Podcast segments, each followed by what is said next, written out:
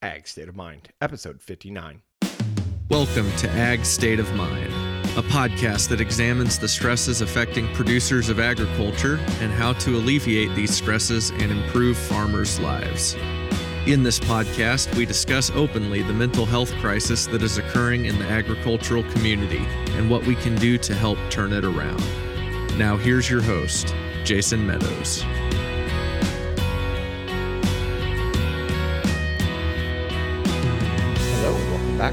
Back State of Mind podcast, a proud member of the Global Ag Network. I'm your host, Jason Meadows, and today on the show, we are continuing into part three of our series featuring men's mental health. And today we talk to a really special guy. His name is Matt Nicewonder. I'm really proud of myself for saying that right the first time.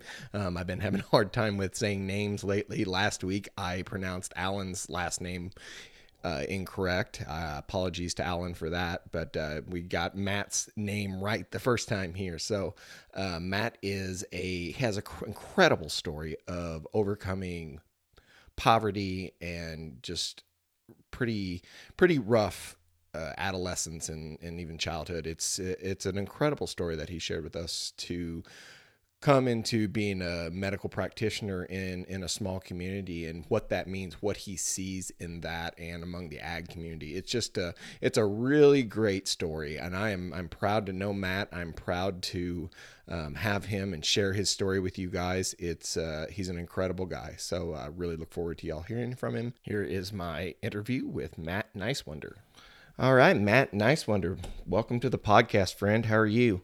I am good, man. Thanks for having me on. Appreciate it.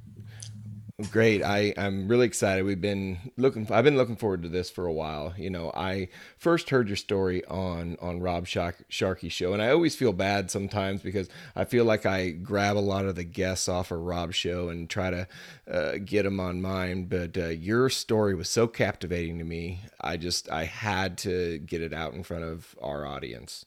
Yeah, man, that was we had, had a good time. Rob, uh, down through some mutual connections, reached out to me and man, it it uh, just a great great platform he got and, and what he's doing with his radio show and his podcast and TV show now.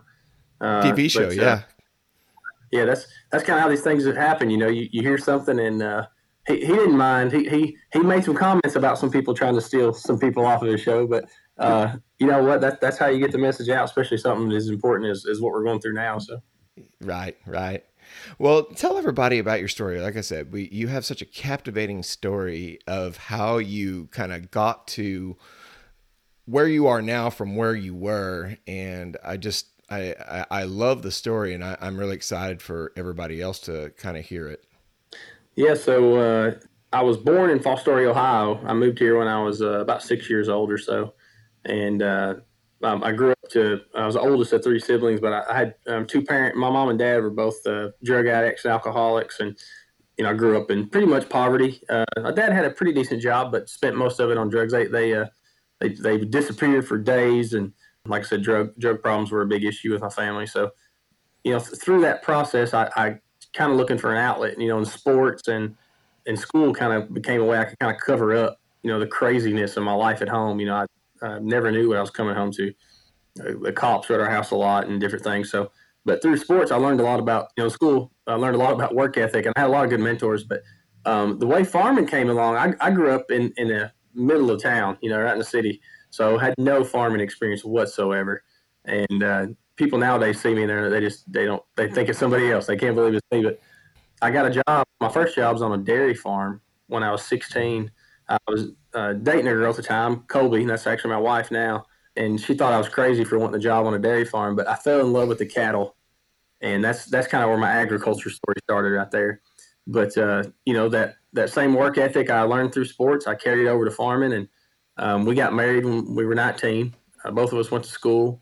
We put each other through school. You know, she she went to college, and then when she graduated, I took a turn, and she went back, and then I went back, and uh-huh. we finally kept through school a lot. So that was kind of my, our way out of that crazy situation I lived in. You know, I really had no other, no hope. You know, I, um, um, a lot of people trying to support me and encourage me, but it was up to me at that point, I guess. But we're doing everything kind of right. You know, we didn't have any kids. We got, got out of school. Uh, I went to, as a registered nurse first time. I graduated when I was about 21 as a registered nurse from a community college. And then I went on to get my master's degree uh, as a family nurse practitioner. That's what I'm practicing as now. We were 25 years old, we decided we want to have try to have a kid. So, uh, wife got pregnant, um, and about six months into the pregnancy, she had a, a, blood clotting disorder that we didn't know about and caused her to lose the baby. So our, our baby, we had a little baby girl. She was born and died, uh, and my wife almost died as well. The blood was trying to kill both of them.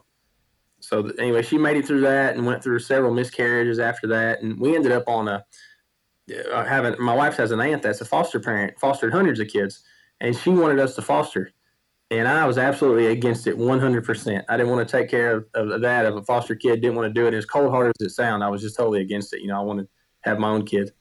And uh, anyway, my wife's aunt needed a babysitter for a day for one of the little foster kids that was just a few days old. And I, you know, half heartedly agreed to it. And uh, the little boy showed up, and by lunchtime, I we called her and told her if she came to pick him back up, we were going to run away to Mexico. So uh, that's my oldest Jake. We ended up adopting him. He stayed at the, he stayed he became the house and never left. And uh, we ended up fostering. I mean, I was I was bought and sold right then. So we ended up fostering nine kids, adopting three boys. I've got three sons, Jake, Luke, and Caleb. They're 10, 5, and 4 as of today. And uh, so that that kind of carried us through through that. And then uh, we, we 2014, our farming thing kind of came full circle. I got out of school as a nurse practitioner. Said, let's, let's get back to the farm. Of course, still a crazy idea. Still a crazy idea. No farming experience. And we ended up finding a farm in 2014. And I walked outside and looked around. No fences, no barns, just open land. And I thought, well, now what do you do? I didn't know how to put a fence. I couldn't drive a tractor. Didn't know about cows. And uh, I became a YouTube farmer. I learned everything on YouTube. So that's uh, that's how our farming kind of came. And then uh, 2018, we opened up a uh, medical practice, and that's where we own a medical office in Lawrenceburg. Uh, we serve our our entire county and the largest Amish community, Old Order Amish. We, we do take care of the, their whole community as well. So that's kind of brings you a short short story up to speed to where we're at now. Yeah, I mean the whole thing like from and I want to start the very beginning and like growing up with the kind of upbringing that you had. I mean, what kind of like what kind of skills did that give you? Like, I mean, obviously you had to be resilient and you had to be self reliant, but like, man, how does that like how does that affect you even to this day? Yeah, you know, uh, you know, I don't. I really there's so many stories I could tell you, but I but growing up as a little kid, you know, I still remember one of my earliest memories was living in Ohio. My mom and dad came in from being gone all day, and the babysitter had left because we lived in a like a I mean, we lived on a drug street. There was it was people. My parents were smoking crack cocaine, so they came in, and the babysitter had left me by myself. I was about four years old, and they came in just beating the crap out of each other, and they was drunk and high and everything else. And and that was my first. That's the first thing I remember as a kid. That's one of my only memories uh, early on, and then um, that continued. I mean, like I said, my parents got arrested a lot, and and uh, I used to have to go to drug houses and get. I would have to find them because we'd be running out of food and money and that they turn the lights and the water off and I have to go find them and drag them out of these drug houses and bring them home. And you know and all that to say that my mom was probably the most she was the biggest heart. I mean she cared about other people a lot. She would do all kind of damage to herself which was severely damaging to people around her but I, learned a lot from her about putting other people first when, when you're not high drunk and you know, just walking in, I, have seen my mom overdose multiple times. I've walked in her with, she had a pistol in her mouth, trying to load a gun a bunch of times. You know, I've had prostitutes sleeping in my bed when I got home. You know, there's just so many things. But I figured out real quick that we, we live in a pretty harsh world. You know, you can watch the news and figure that out pretty fast. But I learned real fast it was up to me, you know, and the good Lord to kind of to kind of give me some guidance. But ultimately, we all got a choice. And I learned about accountability and being re- very, very intentional about what you want your life and your family that, that you hopefully will have one day and success or failure, what do you want to look like? And so the being intentional and being accountable, I, I figured out really, really quick, no matter what anybody else says you are, whatever your last name is, and I got a lot of a lot of hate from what, what my last name was you just you just have to be take each step very very intentionally and regardless of what you do good or bad you got to be willing to be accountable for it so i'd say those are two biggest things i pulled out of that so in your situation in rural america i mean i i un- unfortunately it's it's all too common. I mean, there's lots of people who a similar type thing happens to. It, but it's it, it could have been really easy for you to become a victim and blame your circumstances, blame what happened to you because it was it was awful. No human being should have to go through what you went through. But you didn't do that. You didn't become a victim. You like you said, you said you became intentional and accountable. But like but why? Like why what made it so important like what made it so important for you to get away from that? I mean, obviously, looking back, it's easy to answer those questions now. You have a wife and a family and all these great things, but like when you were in the worst part of it and wanting to get away from it, like like what what was like that driving thing that what you wanted you to get away from it? Well, you know, I, when we moved down here, well, the reason we moved to Tennessee is because my parents were getting into some legal trouble, and and my dad was trying to honestly get away from my mom's family because they were she has two brothers that were pretty big guys and they were beating him up. So he was he he pulled us down here to get away from everybody. So I had no role models family wise. It was just us. And uh, you know, I guess looking back, I, am the oldest. I have a little brother and little sister, and we all have kind of dealt with this whole process a little different. Of course, my mom suffered from all kind of bipolar and depression, anxiety, and and I'm sure my dad did too. But he was, you know, just not willing to get treated for it, I guess. But you know, looking at those situations, and then I would go to my friend's house, and they their family would tell me, "You can't hang out with Matt because he's a Nicewonder," or "Matt can't stay the night," or "Matt can't come to the house." You can't go to Matt's house. You know, and that that stuff.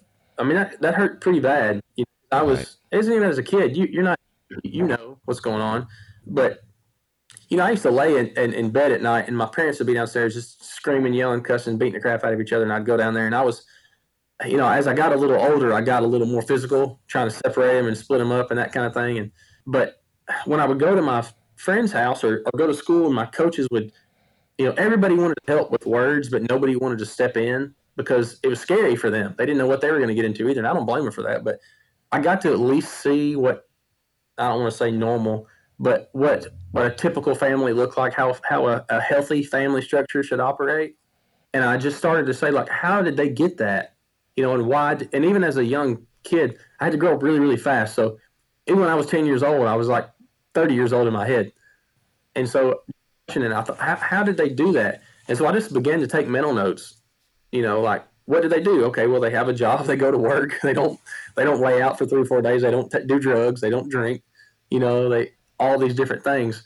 They have stress and they have problems like everybody else. But I just kind of took some mental notes. You know, I had some mentors that kind of walked me along and and would would bring me up and encourage me and say, "Hey, you're good at this, you're good at that." And I found out that you know, like through sports, I was a quarterback, and uh, and you got a lot on your shoulders, and I was trying to cover up what was at home. So I thought, well, if I can be good enough at quarterback, then nobody else will. They maybe they won't think I'm such a bad kid, but when I through that process, you know, and a lot of it, to be honest, is luck. I mean, I just got the right place, the right time, I guess. Mm-hmm. But mm-hmm. I found out that if I, if I take accountability for my actions, really, when it came right down to it, I realized nobody gave a crap whether I succeeded or failed. When it came right down to it, they were going to clock out and go home and go to their family and be successful or whatever they whatever that, that it means. But and when I found that out, as cold as that sounds, you know, that that's what clicked with me. Okay, if they can do it and I can just be accountable, I can do it too. Man, that's like they that's so like I just I don't even know how I can't even put the words to what that means. Like, you know, I'm in my 30s and I'm just now really understanding what personal accountability is. And like nobody's going to do anything for you. You're going to do it yourself. If it if it's going to get done, you're going to do it yourself. I mean, that is true in any part of your life. But you learned that when you were I mean, a child. And so if you want to frame it in a way, I mean, obviously nobody wants to go through what you went through, but you learned some really hard lessons early. And maybe in a way, it, it, that was a, like a tender mercy almost because um, you know it saves you maybe a lot of pain later. You you went through hopefully a lot of the pain in the early going to maybe save you some later on. Yeah, and it and it you know looking looking looking back at it, you know I'm fortunate to have went through what I went through because you know as as life got normal, you know I had I had me and my wife, we we got married really young and, and didn't have any kids because we wanted to go to college first, and then everything was going great. I'm graduating college. I'm I'm got out of this crappy situation. I'm separating myself from all that addiction and depression and anxiety and mental health issues and the stress that was involved. And then all of a sudden, our kid dies. You know, and mm. all all of those attributes or coping mechanisms or whatever you want to call them came right back right into use and you know all the trauma and and all that but so i guess in a way you know that has it has been helpful and i'm, I'm not resentful. Uh, my mom ended up actually overdosing uh, about eight years ago. Uh, she overdosed several times but she succeeded and, and and died this time. Super traumatic i mean to have your parent die like that but all the stuff I've been through there again, you know, those came back. And I don't know that, you know, a lot of people say there's a there's a point where you got to face your past. And I and I, I keep hearing that and I keep wondering like when am I going to do it? But you know, it I guess the mechanisms that I developed, I don't feel that like I go through, you know, mourning like everybody else does, but but uh, the, the normal stages. But I don't feel like I have these demons that are buried down deep inside, and I've got they're going to one day show up.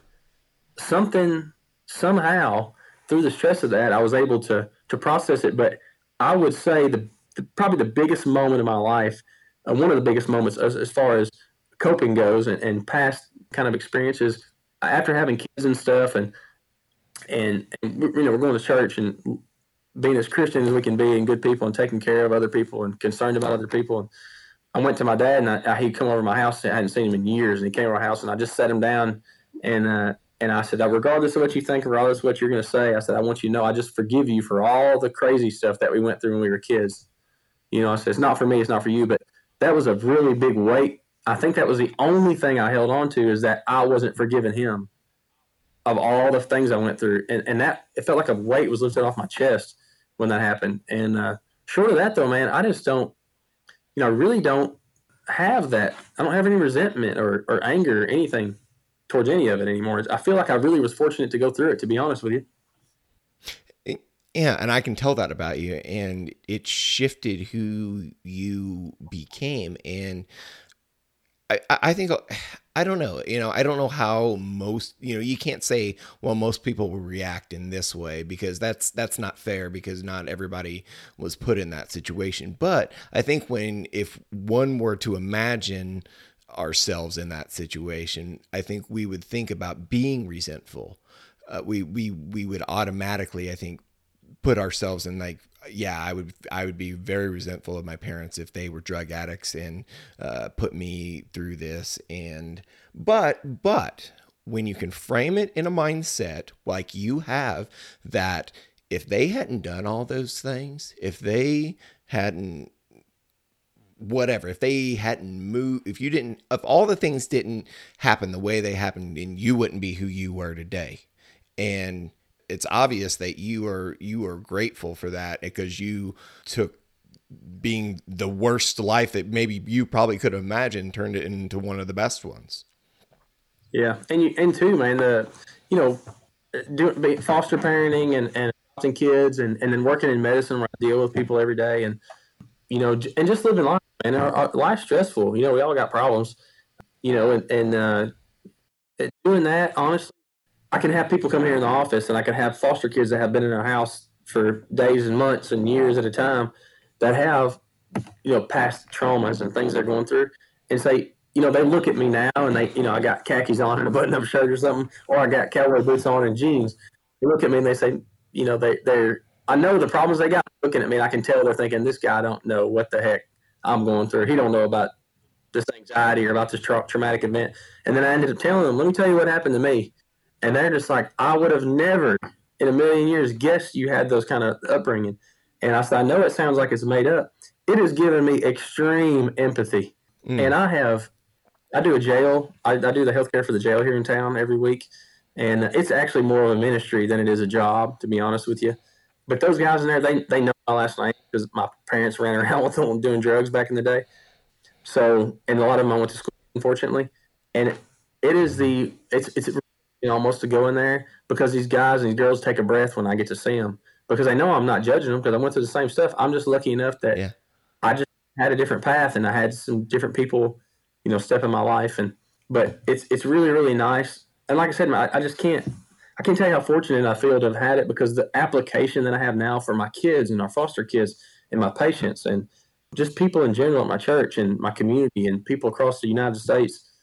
I mean, it, it, it's given me a lot of perspective and and allowed people to break down a lot of instantly take down their barriers when there's nobody they feel like they can really talk to and connect with that understands. You know that that may be a quote unquote adult or professional. You know, they feel like, well, I don't want to, I don't want to air this stuff out. And I just say it, I say it like it is. You know, I just tell them this is where I live, this is what's going on, this is where I've been, and how how I've come up out of it. And a lot of people don't do that. The brutal honesty, you know. Yeah, and so you you you transition into this nicely, and you know I want to talk about what is going on in rural America as far as as the the mental health epidemic, the you know just so it's such a complex issue and you know you touched on it just a little bit and I, would like for you to expound on that on on what it's like being a provider in that because it is you're dealing with some people who traditionally i mean they just don't talk about these things they, it's it's not something especially especially rural men and that's that's a that can be such an uphill battle but but you do you provide such an important uh, perspective on that because you you went through it. You went through so much of the things that you're seeing. So yeah just just t- talk to me about that on what it's like being a provider in that kind of uh, environment. Well you know man we're um, and you're exactly right. Guys in general but especially farmers we we have a huge farming community. We probably got more cows in our county than we got people. I'm, I'm pretty sure that but you know, we, we farm, we raise cattle, so I got a connection to agriculture through that, and we and uh, we, we're USDA certified. We, we sell meat in a couple stores, so a lot of people see our product and our name. And then uh, working in the medical office here, you know that I still farm, so I have to haul cows to work some days. But coming in here, the farming community comes to us because because we, we know them, you know, and they and they know my my life story, and they and uh, and they know a farm, so you know, getting guys in here in general is tough. But man, farmers got a hard exterior because you know, we weather the storm, literally weather storms, mm-hmm. and you know the stock markets and the cattle markets and commodity prices and interest rates and uh, loans and payments and a lot of these farmers come in here and and they're men a few words, women a few words, and having that connection through agriculture because they know that I farm, it's really opened up some some neat perspectives to be able to have communication and conversations with people they wouldn't have otherwise. You know, they just brush it under the rug. So rural America gets pretty hit pretty hard. You know, we've got a we've kind of got I don't even want to say a double edged sword, man. We got like a quadruple edged sword. We got a lot of problems because not only uh, in rural America, but with the mental health problem, but we got an opioid crisis that is striking agriculture in, in rural America a lot heavier than anywhere else. We farming is a dangerous job. You know, agriculture, timber, you know, forestry is dangerous, and that's agriculture. You get hurt a lot, so we go to the doctor and when we do, a lot of times we get pain pills, and you know, you three days of pain pills, you get addicted.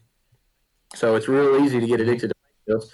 And then oftentimes we're stressed out, and when these people that go and get pain pills, they're stressed out. They take this pain pill, it gives them a euphoric feeling. They feel better. They're over their anxiety and depression as well for three days, or four days, or five, or a week, or a month, whatever days of medicine they get. Well, that euphoric feeling becomes addictive, and a normal just John Doe out there, Jane Doe out there that is just trying to treat, you know, a, a twisted up back now is hooked on pain pills. Well, they they realize they got mental health problems. Rural America has no mental health services. I, I, I try to refer patients sometimes for a acute crisis. Like they come in saying they're going to, they've had suicidal thoughts and homicidal thoughts. I've been told that it'll be over 30 days before they can get them in a mental health facility. And it's, it's like it's crazy. Hours. That's I mean that's that's the craziest thing about it. Sorry, I didn't mean to cut you off, but I mean that's just that blows my mind how that's. But I mean, if you're ta- if you can handle it, you can, and if you can't, you can't. It's just it's it just it, you it just shows it just it brings into light the, the how serious the issue and lack of providers are. Oh yeah, we got we got a serious mental health problem, and and like you said, man, the the, the stigma around having that conversation, even that's why suicide rate's so high. Nobody wants to talk about it, so they just kill themselves. Uh, yeah. Whether it's shooting or overdosing or whatever it might be. I mean, they, they just don't want to talk about it, and they bury it and bury it and bury it, and and then all of a sudden, you know, you you find somebody dead, and you're like, what happened? But if you look at the signs, they were all there, you know, and kind of hindsight but we're we're trying to address that, and and I mean we're just a clinic in Lawrenceburg, Tennessee, but I, I love my community, and I love I love farm community, and I, and I love Lawrence County here in Tennessee, and you know I want to do what I can do my part, but I have had people come in that are, are struggling, and I know what they're going through. You know, small town, everybody kind of knows what people's got going on and it's opened up some good doors that either they just unload on me and tell me everything or i can kind of prompt them a little bit and and they know that I have enough understanding of what they're going through that they go ahead and just tell me what's happening. And I, I, I don't know if I've saved anybody's life, but I know I've, I've, I've been able to be there for some people when they needed it and had nobody else to talk to. And, and they come in here all the time and they say, man, my family doesn't know I'm taking antidepressants. My family doesn't know I'm taking anxiety medicine and that ain't nobody's business. Uh, but it, it, they say, man, it's, it's, changed my life. You know, my family realizes I'm, I'm being not as grumpy or hard to get along with or whatever. So this the erasing that stigma has started with me by just being honest, you know, and, and I feel like that has been the thing is doing stuff like this and just getting the word out. So, but rural America is is is uh is getting pretty hard from from all aspects of mental health, opioid crisis, and all that. So. Yeah, you know, we see we see the opioid crisis around here. I think that's like the this thing that I can relate to the most because I mean they I I, I hear of people I went to high school dying of opioid overdose or if they're not dying they're they're hooked on it. I mean it's it's not uncommon and it's just man it, it breaks my heart and you know another thing that kind of makes me a little cringe a little bit is because it's it, like you said there's so many edges sword of this but eh, people who they're they're a lot of times they're getting on the opioid crisis. They're they're getting hooked on opioids because it was given to them legally and they obtained it legally and for good reason sometimes eh, or most of the time good reason you know they they had a surgery or something like that and and, and to think that that is the cause of this that it, it just makes it that much more complex because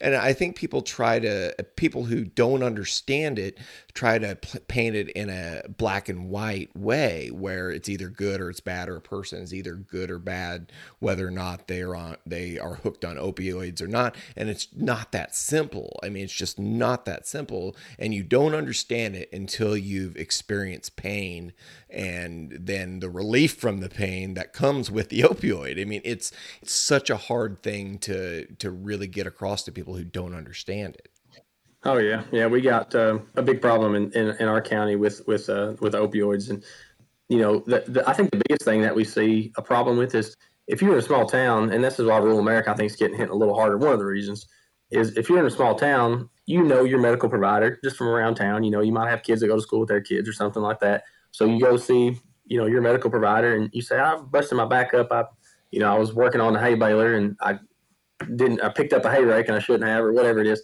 and uh, they give you some pain pills. They give you, let's say, they give you twenty pain pills. You you walk away and you think, well, you know, that provider is my friend. They ain't gonna give me nothing dangerous. I'll take one yeah. or two, and mm-hmm. and it says take one every six hours, and you're like, I feel pretty good. Six hours later, it wears off. I take another one. So you trust the medical provider because you know them. The medical provider, on the flip side, have to take some accountability because these prescriptions are legal and they come from somewhere. So it, it, it's it's some of the healthcare providers' fault. Mm-hmm. They think, well, I know old Johnny, you know, he's a good old farm boy. He don't, he's not going to get addicted to stuff. They give him 30 Lortabs, and uh, lo and behold, old Johnny's maybe already a drug addict, but you think Johnny's just a trustworthy old farm, and he may be an undercover, you know, uh, he's an opioid addict, and you, nobody knows it. So there's, there's, there's some problems there in the healthcare field, and and people get good people get addicted from legitimate injuries, from legitimate prescriptions, and they really get addicted from something that simple I hear stories all the time. People call me all the time about their family or friends, and you know, oftentimes the that mental health aspect is is when you look at it, it's really more susceptible of people that are struggling with those kind of things because they do get that euphoric feeling. And uh, and man, this COVID crisis has not helped any of that whatsoever. So. Yeah, I mean, yeah, I mean, we we thought it was serious in 2019 you know, when before all this kind of stuff went down. And then COVID happened and it just like blew everything out of the water. I mean, everything is just, it's, we're so hyper focused on this now and it makes all the problems are so obvious. And now we are dealing with this like almost exponentially more. And we were talking before we recorded, and the the stress and i and i never really thought of it until you were talking about it but the stress that comes with when you do say you do get a covid diagnosis what does that mean for you? You know are you going to end up on a ventilator? Are you not? Are you going to be okay or are you not? I mean there's so much unknown about it. I mean that's I mean, I that uh, that part of it I never really even thought about until you and I were started talking earlier, and I mean that's a that's a huge part of it. That's a huge deal. Oh yeah, you know, you're sitting there and you're you're laying in bed or sitting at your house and you got this coronavirus and you know you're taking deep breaths trying to fill your lungs. Am I getting pneumonia? At what point do I go to the hospital? When do I start the ventilator? You know, I mean, it's irrational thoughts, but it's real. I mean, because you've got this incurable disease that's hiding around, seemingly around every corner, but you can't find it. You can't can't put a number on it. You can't really figure out where it's coming from, how it got here, how we gonna get it, how's it spread, if it spread you know, and let alone trying to figure out who's supposed to quarantine and how they're supposed to quarantine.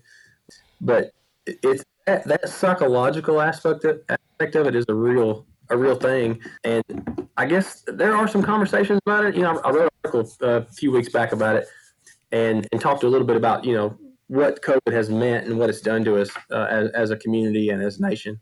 But um, that that psychological aspect of it, you know, the CDC did a study at the end of June and they asked people in the last 30 days what symptoms have you experienced you know they asked about depression and anxiety and you know suicidal thoughts and and all kind of stuff over 30% of people said they had serious symptoms of, of clinical depression and anxiety and uh, about uh, almost 11% of uh, 18 or older said they had suicidal thoughts but in the 18 to 24 demographic it was about uh, almost 26% of them in that uh, 18 to 24 demographic that said they had suicidal thoughts, which is it was it, it's a huge number, more than normal. That's just for the last 30 days, from June 1st to June 30th of, of this year is when they when they said that study. So uh-huh. volumes to me about what it's doing to people to get to that state. Yeah, and like you said, that was in June. What's it like? What's it going to be like in December? You know, when when you can't be outside and uh, when the weather is crappy and everything else. And you know, I've I that 18 to 24 demographic there is like one of the most susceptible to mental health issues anyway. I learned that in a mental health first aid training last year, and they're the ones who are that's like kind of the tipping point for people. I think when they because uh, I think it's such a transformative time in your life uh, for so many kids and just and then adding this on top of it just makes it that much harder. And I think people don't necessarily understand that because people look at them and they think they're kids and they think that they don't have a whole lot to worry about when in fact they're I mean, even though some of their problems may not seem as important to us older adults, but they they're real to them. They're serious to them. And then when you add in the uncertainty of COVID and everything else that's going on, it just makes it that much worse. Oh yeah, you got well, and you know something I think about a lot of times. It's it's kind of interesting. Essential workers and uh, people that were out of work had similar responses, which to me is uh, that's just an interesting thing. And I, it's, it's it's so it makes you wonder if it's tied to economic, how it's maybe not tied to economic issues. You know, that the fact that mm. people out of work, essential workers who guaranteed to have a job, have the same level of anxiety and depression. And then they, I didn't see a, I hadn't really seen a, a study uh, on the teenagers. I'm sure there's one out there, but man, can you imagine what our teenagers and, and our, our elementary school kids are going through? Their schools are disrupted. Their parents are out of work and, you know, their mental health state's going off the charts and, uh, you know, they're having to stay home and they're, and they're not seeing their friends and they're having to quarantine this virus that nobody understands, but especially a kid.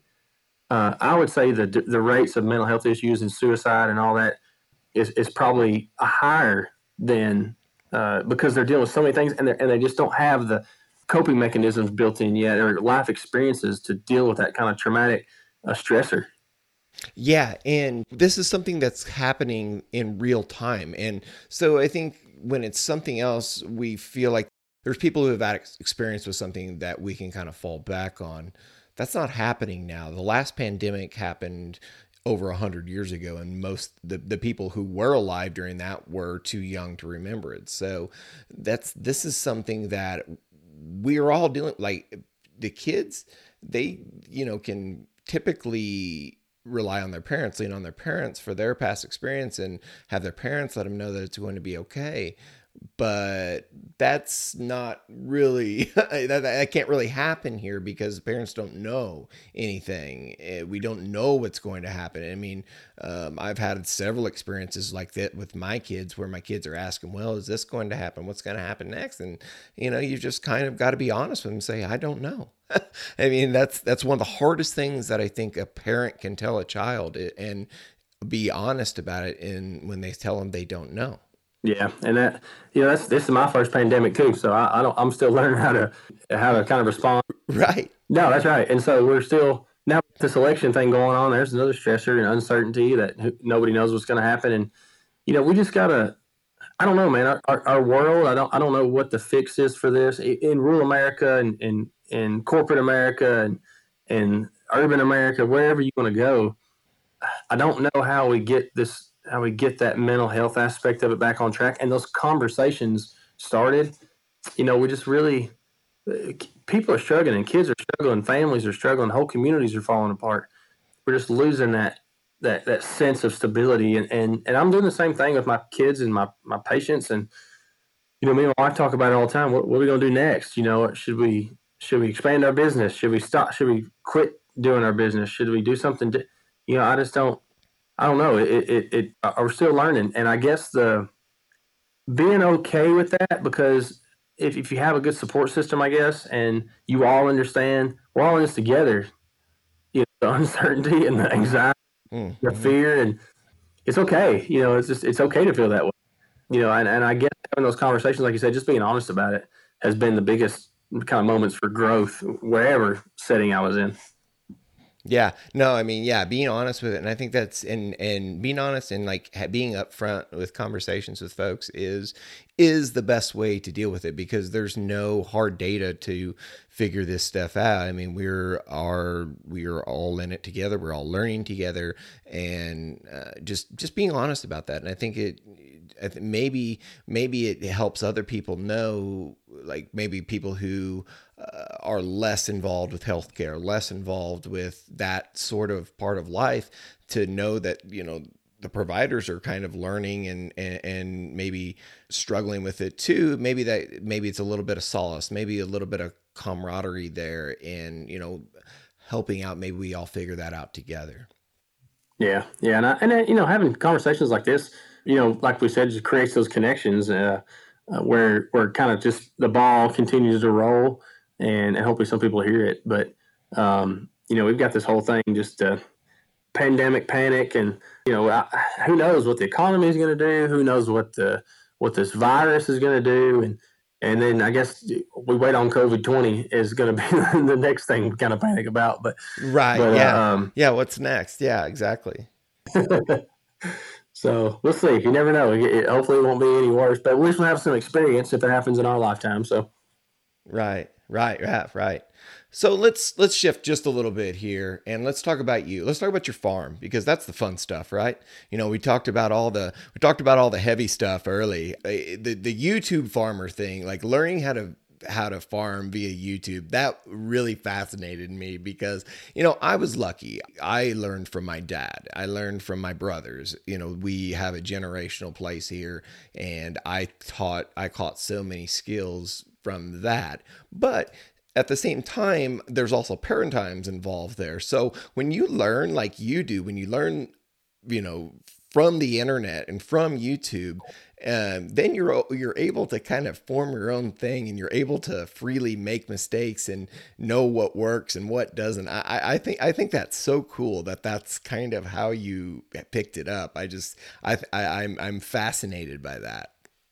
Yeah, it's uh, um, you know, some of this stuff's probably embarrassing, and, and I'm gonna lose all my farm credit right now. So, but when we we moved on in our house on Fourth of July. Our house is on the farm, so and I literally walked outside on the Fifth of July, and there was no nothing. There was just open pastures.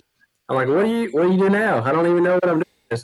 So uh, I drove the first two fence posts by hand with a fence with a post hole digger, and I decided that was a terrible idea. so I said, I need to, I need to figure out how to dig a hole better. So I, I found out you could buy a tractor and put a post hole digger on the back of it, which was new to me. And so I said, okay, let's let's the tractor. So I found a tractor. The guy delivered it to my house because I didn't have a trailer. I did have a truck, but not a trailer. And uh, he brought had no idea I could I could drive a lawnmower, and that's about the extent of my experience. He uh, he comes up, tra- tra- tractor's on the trailer, and he said, hey, "You want to drive it?" And I said, "No, I'm I'm okay." And uh, he said, "You want to back it off?" He said, "I'll back it off the trailer for you." of course, I'm thankful for that. Well, he backs it off the trailer and leaves the key in it running. You, can park it if you want to. I said, "No, it's fine." And I said, and uh, so he's looking at me kind of funny. I paid him. He leaves, and I go turn the tractor off. And I was like, I gotta, I gotta look up on YouTube how to drive this thing. I have no idea. so, so I couldn't drive it. So uh, that was a fun, fun experience. But it's been one thing after another like that. Just, uh, you know, we, we learn how to change our oil in our car, or change a tire, or, or fix a light outlet, or, or, or a plug, or a switch, you know, in our house, or whatever. So I thought, well, why not just farm on YouTube? And so um, I learned how to castrate cattle. I learned how to do artificial insemination. I learned how to wean calves. I learned how to ear tag and fly spray and everything. I mean, I, I could just tell you so many things I learned on YouTube, and it was it was nice because I have no foundation whatsoever. So I don't have the that that thing that I've heard in the sale barn many times of you know my dad or my grandpa did it that way, you know, and this is how they always done it. Mm-hmm. have any of that. I just I watched ten YouTube videos and figure out what I thought looked the easiest, the best, the most efficient, and the safest, and the that's what I did and so that's kind of how I got my techniques. And uh, some people ask me, where'd you figure that out? I, I didn't figure that out on YouTube. I don't know. no, man, I think it's great. I, I I think it's so cool that you did it that way because you did it your way. You were able to like, you know, I mean, I can't count the number of times I say, "Well, we do it that way because Dad did it that way," or "I did yeah. it that I do it that way because my brother said that was the best way." That's a big one in my family. Is uh, you know, uh, I'm the youngest, and you know, my brothers did it this way, and you know, so that's the way I'm supposed yeah. to do it too. But when you don't have those expectations to live up to, man, it's it's almost it's really kind of freeing. I feel that's the way I feel at looking at it anyway. Yeah, I, it's just it's I think it's incredible. Yeah, I got and I actually you know it, it's funny I got to I, I can get on YouTube you know and and be a harsh critic watching a video. I was like ah I don't I don't know that look right to me. I don't know why I just didn't look right. I'd watch another video and then it'd give me some perspective and I'd watch another video of the same thing. You know, after you watch 10 videos, you got you got pretty good perspective of 10 different ways to do it, and you can kind of pick and choose. Uh, and so it, it, allowed me to not only know like how to do stuff, but then I knew the science almost behind it. You know, I knew why they were doing it instead of saying, you know, what your dad and your brothers and your and your family has always done is probably okay. I mean, I'm, I, you know, I'm sure, but mm-hmm. most people don't mm-hmm. know why behind it. So I got to learn kind of the science behind why I was doing things the way they were done. So, well, and then it makes you that much more like strong in your convictions and strong in your why behind doing stuff other than well that's just why dad did it you know i mean that's to know the actual why is is really important i feel like and that's i found that myself asking so and i and people of this podcast know my wife did not grow up on a farm so i kind of get a little bit of dose of that from her in her just asking why and sometimes me not having an answer and I can't remember what. Oh, it was why do we calve our calves in the in the spring? You know that I think that was one of the questions, and mm-hmm. uh, I said, well, why do we do I, dad did it that way but i never gave it much thought. You know like everybody does it that way but then you know it got me to think like why did we do it that way? Or why can't we change that or something like that? And to have that fresh perspective and not knowing helps figure out helps figure out you know kind of your why behind it. Yeah. Well i had you know that uh, in 2014 we bought our farm but it i bought my very first cow was the most expensive cow i ever bought was a heifer and it was cheap when i bought it but if you know anything about heifer it's to develop so i bought I actually ended up buying two yeah. one one the first day and, and another one the second day and um, kind of grew from there and that was a learning experience but we were looking for like some way to keep our farm sustainable. You know, we, we didn't want to be a hobby farmer. I didn't want to sit out there and just piddle around. I want to try sure. to make some this thing and and make it sustainable. And um, so we we were I was buying three in one cattle. You know, a pregnant cow with a calf beside her, and and mm-hmm. kind of that way. And we grew our herd. And then I thought, well, the sale barn prices are just like playing the lottery. I got to do something else, and I don't have a big enough farm to have a feedlot or anything, so I can't do quantity. And, and, you know, if you make enough pennies, it'll turn into a dollar kind of thing. So I got to figure out some way to be more efficient with this. So that's kind of how we fell into the meat business. Is probably come along about I'd say 2016, 2017, somewhere around in there. Somebody called me and said, "Hey, do you have any beef for sale?" And I said, "No, I don't sell beef." And they said, "Well, do you have any cows you could sell us that we could process?" I said, "Yeah, as a matter of fact, I think I do." And so just through a Facebook contact and a phone call, I sold that first cow. And I thought that check's a lot bigger than that sale barn check for that one cow. So I said, let's get USDA certified. And we went uh, there again and went on YouTube and figured out how to do all that. So, you know, our farm kind of developed. It was not a meat, a meat business at first, but it kind of turned into that after a couple of years through just some dumb luck and trial and error. So and now look where we're at look look at what covid has has taught us in that you know people are going to really be looking for that guaranteed kind of uh, you know know where your meat comes from. And you know that's that's really going to after everything that happened with the stores earlier this year i think people are really going to look to that a lot more now. And uh, it's to to be adaptable is is really important. And you looked at that. I mean you learned that that you know when you when you go to a sale barn you are a price taker not, and but whenever you can kind of sell the meat and yeah. sell the be able to kind of get a premium for that you know you you ha- are are showing what free market capitalism is all about and you are feeling a need you're oh, feeling yeah, yeah. feeling well, something like that and it feel and it feels great for you to do that and it feels great for the people who buy from you too to know that they're keeping you know that they know the person who's raising that meat and it, I think it makes them feel good Oh yeah, man. They got and you know, like you said, that coronavirus it created, you know, a toilet paper shortage and a meat shortage. And uh, mm-hmm. we were we were doing beginning this year, just selling meat like crazy. And then all of a sudden, COVID hit our processor, and uh, just not necessarily him, but his employees were having to quarantine because their family was around somebody. And then the USDA inspectors in the quarantine. There was a shortage on on inspectors, and all of a sudden, I had the cattle out there eating grass and fat and ready to process, but I couldn't get a process date. And so suddenly, our meat sales went mm-hmm. to record record sales to way below normal to just zero because I, I ran get in the processor. Oh yeah, for months, man. I, I was processing cattle yeah. weekly, and down to not processing cows for months. It it, it hurt. It, it, made us question like, do we quit this right now because the cows don't stop eating money while they're out there getting fat and they're way past the process right, weight right. and they, I'm gonna have to do something. And and so it was a lot of uncertainty that called. We had some tough conversations. You know, we, we spent a lot of time talking like, do we just stop doing this now and and and count our losses and and finish now and or, we keep pushing through this. I mean, I can't tell how many times we talked about that, me and my wife, and it, of course we stuck with it. But we had some real conversations, like really thinking about stopping. You know, and the nice thing is it did build us a bigger customer base. Um, a lot of people through that process. You know, I've got a laundry list of people that want beef still, and I still can't get process dates. Uh, we, we were booked out a year to get a process date when when it started picking back up. So we have a really good processor. Luckily, he works with us really well. But but that's caused a lot of panic. People call him a, a cow, and I said, I can't get you in for a year. That that created a lot of anxiety right there. So, but it made us question our business and whether we should do it anymore, and, and all the things that farmers have to deal with. You know, we, we're trying to feed people, and we can't even do that because of a virus. So, right, right.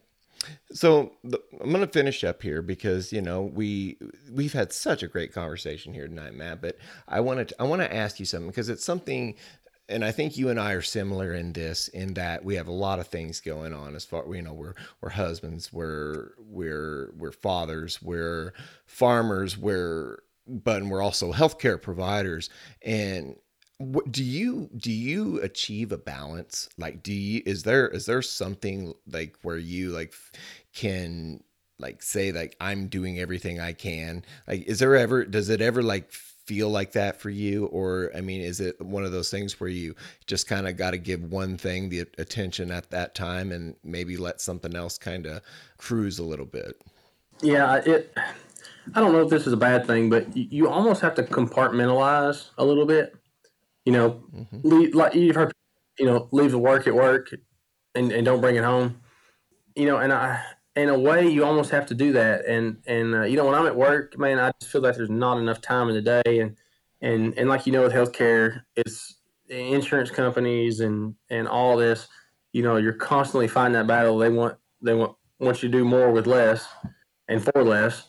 But that's a, that's another thing, man. Going back to my childhood, I, I was able compartmentalize my family life, the craziness, and I could go clock in when I got to school as a little kid and shut all that off and be a totally different it'd be a totally different environment. I could just completely erase all the drama that just happened at home. And so, you know, fast forward here, I got three kids. I, you know, I have we have a medical practice farm, and you know, I got a wife that I want to spend time with, and you know, like you said, man, just just when you when you get to work, you clock in, and that's what you're doing right then. And when I get off work, sometimes it's on time, most of the time it's not when I get home, I pull in the driveway. I, I, clock into my house, and that's I'm at I'm at I'm at my house, and I, and you know, in reality, if I had a choice, that's where I'd want to be. Spend time with my kids and my wife all day long. But life being the way it is, that, that's that, that can't happen. So it, you do. You, you got to give give the time to what's in front of you. You know, give it the time, give it the attention, and, and be fully 100 percent immersed in and what you got going on at the time. Whether it's here taking care of patients or it's you know in the floor with my kids playing with tractors and acting like I'm a bull and them riding me around and you know, or out in the out in the woods deer hunting with them. You know, give your attention to that. And uh, it's tough though, man. You know, I have found out the best people are the the best people are the busiest people, and uh, you know, and that and that can be a tough a struggle, man. I, I I have a personal battle with it on a lot of days. I feel guilty sometimes, you know, not not being somewhere long as as much as I should be or as much time as I should be, and you know, I feel bad about it sometimes and I try to make up for it later. But you know, you know it is. There's just not enough hours in the day sometimes. So. Yeah, man. No, I think we could, and maybe we will someday. Maybe we'll revisit this in in in the future because I'd like. I think that I think that is worth talking about even further is is that compartmentalization. That's exactly the term i use for myself and everything we do too because i mean that's that's super important. You have to man. You can't let another one of that another part of your life bleed into one of the other or else you know then they start competing and you don't want that because each one of them deserves the attention that it deserves and doesn't need to be distracted from anything else. And you know, it's I think balance is a misleading term. It's it's a, like a moving target in what in instead of talking about balance, oh, you you talk about you know giving each thing the appropriate amount of attention at the appropriate time. I mean that's that's what that's what's helped me in the last and what why I've been able to maintain doing so many things.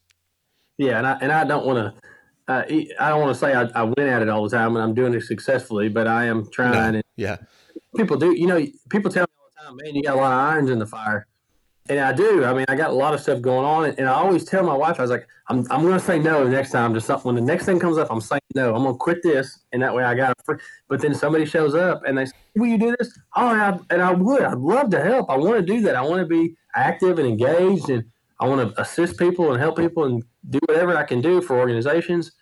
But I, I don't, you know, it's, it's, just it's it's hard to say no when you know you have a skill set that can be beneficial and help somebody else out. But you know, I'm not saying I always win at it, but um, I do try to at least clock. I'm in whatever I'm doing right there, and I try to clock in, and I'm right there. I'm, I'm fully immersed in, in that moment, and uh, you know, I, there's you know, you've had them conversations with your wife. I can hear it in your voice, and I've had it with mine you know, I gotta quit saying yes. Gotta quit saying yes. You know, so. Yeah. But. Yeah. Yeah. Yeah, it's it's tough, man. It's a it's tough. It's a tough thing to do, but you're right. It's you know at certain at a certain point you reach saturation, right? And you just do where where you can't do anymore. But but at the same time, you you want to find out where that is too.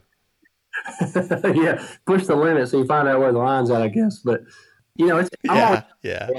I love I love working. I I, I absolutely love medicine. I, I, love taking care of people. I mean, it's it's uh it's the most rewarding job, and uh, but there there's I'm I'm always trying to find a way to you know how do I get my kids around me more? How do I get my family around me more? And we've kind of went back. You know, a lot of people don't do this anymore, but here in the South, people used to get together after church on Sundays and spend most of the day together. You know, watch a football game or or sit around and eat and spend and visit. And COVID hit, and that took away a lot of this uh, that family engagement that already was was null and void in the South anymore. And uh, me and my wife bought a, a 14 foot dining room table and just filled it up with chairs all the way around. And we invited both of our families over right before COVID started, and it went incredible. People came over; they didn't know what to do though. They didn't like, do we stay here all day or do we sit? What do we do? And uh, but it was awesome. It made some great connections. Then COVID happened, so it kind of postponed that. But we're fixing to kick that back off, and uh, that, that, family dynamic, that family structure, man, that's that's going to be, uh, I think, for my kids and future generations, that's going to be an important thing that we need to revisit and, and revitalize by all, all of us buying those 14 foot oak tables and sitting around hanging out a little bit. Yeah, no, man. Yes, I, I, love that. I love because that's where the important stuff, that's where the cool stuff happens, is in in, in settings like that. Yeah, that's exactly right. That's, and that's what I try to. We do that kind of stuff, and we try to be all about it, you know. And, and uh, when we're there, we're in it, and uh, that that helps for those times that you kind of lack, you know, compartmentalizing or or spending the appropriate time with things that you should. Stuff like that kind of grounds you, brings you back. Yeah, totally agree. Well, Matt, man, it's been a pleasure tonight talking to you. It's I, I feel like you and I could chat about stuff for the entire night, but like you said, I, I'm not sure either one of our wives would appreciate that very much. that's right. That's right. Yeah. Well, I, I, I'm I'm serious about. I do, I do appreciate you. Well, yeah, I, I appreciate you having me on, man, and I and uh, this kind of stuff's great, man. I, I love having these conversations because somebody somebody's going to hear this thing and it's going to do something. You know, they they may have a um, reach out to one of us and, and say, hey, I, I've got some questions about this, or or their family's going through some stuff and they're not sure how to how to handle it. So this this kind of stuff, man, is awesome, and, and I appreciate the work that you're doing. It, it, means a lot to a lot of people, and you know, I, there's there's a lot of a lot of winning that goes on when conversations like this happen. That and, and you doing podcasts like this that you never hear about. So don't don't don't take that for granted. Well, I appreciate that, man. And like I, like I said, first time I heard you, I I knew you and I had to chat because I feel like there's so much common ground, and I feel like we can have conversations, like you said, that can really help people because I feel like the both of us are in a unique situation where we're in healthcare, but also understand agriculture from the inside perspective. And I don't think there's a whole lot of that goes on, even in, even in agricultural communities. And uh, I think it's important for us to to flex that muscle as much as we can. Oh yeah, absolutely, man. Because that's like I said, it's a few and far between, and uh, you know the uh, rural health is as about as agriculture as it gets because it's lacking big time, and it's something we got to step our game up on across the board. Mm-hmm. Yep, totally agree. Well, man, I, again, appreciate it, and uh, I, I, I, I'm serious. I want to do this again. Yeah, let's do it, man. I appreciate it. Thanks for your time. Yep, again, awesome. Appreciate it. Thanks for listening to Ag State of Mind. We hope this episode has encouraged you. Be sure to follow us on Twitter, Facebook, and Instagram at Ag State of Mind. And don't forget to subscribe to this podcast on Apple Podcasts, Stitcher, or Spotify so you never miss an episode. See you next week.